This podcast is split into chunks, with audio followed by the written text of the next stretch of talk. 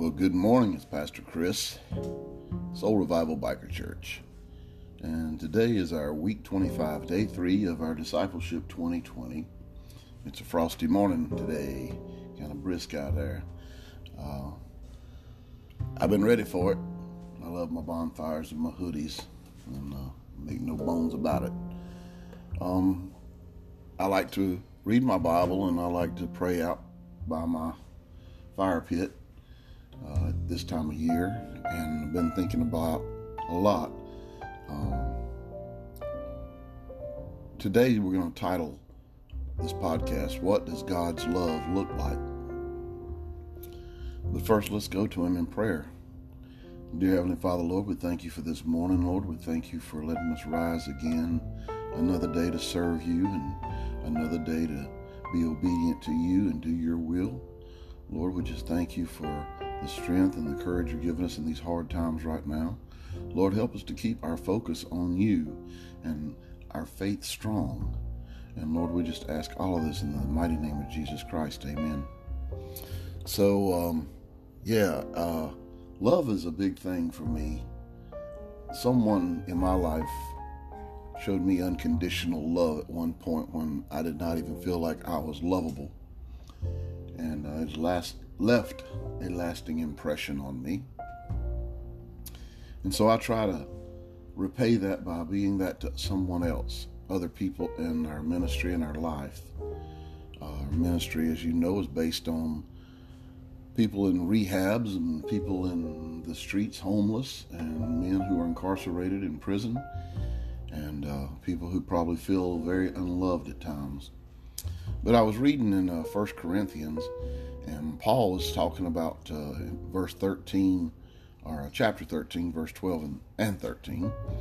Um, he, he says this, uh, and it, it, it made a big impact on me. So, now we see in a mirror, dimly, but then face to face. Now I know in part, but then I shall know just as I also am known. And now abide faith, hope, love, these three, but the greatest of these is love.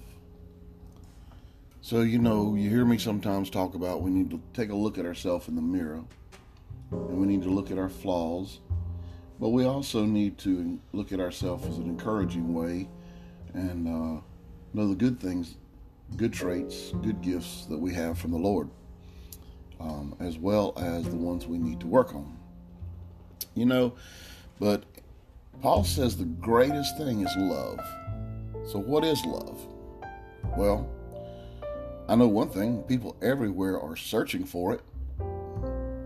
Our culture has uh, redefined and cheapened it quite a bit, uh, actually to a degree that many do not know what true love is.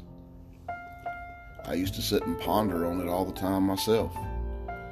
Um, as a result, you know, people struggle to receive and give love. But only after experiencing deep hurt and emptiness are some even willing to discuss God's love as an alternative. So what does God's love look like? Well, I'm glad you asked. It looks like Jesus. God's love is demonstrated by the life, sacrifice, and gift of Jesus Christ. Now, as I read in First Corinthians thirteen, Paul lists the attributes of love. It's patience and kindness and not easily angered. Love is not proud or rude or self-seeking. Love keeps no records of wrongs. Wow. Wow. That's a high standard. The unconditional love of Jesus is all of that and more. As recipients of God's love, we rejoice and are thankful. As followers of Christ, we are to extend His love to those in need, especially to those closest to us. Guys, we are to be Jesus with skin on. loving others according to that same high standard. We're supposed to express God's love at home with our family and in our everyday life, relationships at school, work, or play. You know, we speak a lot about discipleship because we do believe in discipling others, the new babes in Christ. But discipleship is not just knowing what to do. It's living what you know day to day. Discipleship is love in action. The greatest expression of love is the life of Jesus. He gave himself for the benefit of others, lovingly, selfishly, and completely. Guys, that's what love looks like. Jesus loved with actions and not just knowledge or words.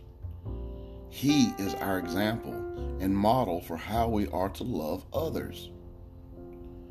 We're able to love because he first loved us. Hate cannot be overcome with hate. The only thing that can overcome hate is love. We hear the Bible speak on anger breeds anger. Before you speak, pray. I used to be the world's worst at just reacting. But I've learned that if I will pray and ask God to help me handle the situation, it'll work out a lot more beautiful and a lot more to my benefit than just spewing words. When we just spew those words out, that's our flesh. And that is just pure human evilness in us. And we've got to overcome that. And the only way to overcome that is through the love of Jesus Christ and trusting him and obeying him. So I guess I'm issuing you a little challenge. The next time somebody gets under your skin, just halt, stop, and say, Lord, how would you like for me to reply to this? And just meditate on that. Just kind of like that good cup of coffee. Swish it around in your mouth for a minute. Taste it before you spit it out. That's what I got for you today. Short and sweet. Looking forward to our men's class tonight. We are going to uh, be teaching on forgiveness. One of the most important things there is. And uh, if you're around town, two ten Ollie Good Way in Lebanon, Tennessee. Drop by at seven o'clock and check it out.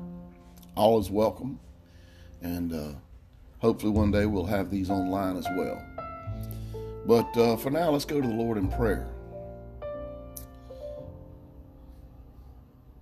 God, because you loved us, you sent Jesus as the ultimate gift of your love. You have shown me how to love and how to be loved. You've given me the wisdom and discernment to be able to pass it on. Lord, I pray that you will use me to love others by your grace, that they would see your love expressed through me. May my love for you shine in such a way that it leads others to see your love for them. Lord, please go specifically and intentionally to share your love this day. Let me go and do these things that are your will. Let me go out into the world and be Christ-like and show the love of Jesus Christ. Father, I pray all of this in your name. Amen. All right, guys, remember, the devil is a roaming lion. He is your adversary. He is out to kill, destroy. He is out to divide and conquer. Keep your eyes open. Be on high alert. He is working hard right now in the United States, I know. And I just hope that you will be aware of your surroundings. And when people come at you, know that we do not fight flesh and blood, but darkness and principalities. And give some people a break. Go to prayer. Pray before you react. And make it a great day. Remember, God loves you. I love you. And there's nothing you can do about it. Peace out.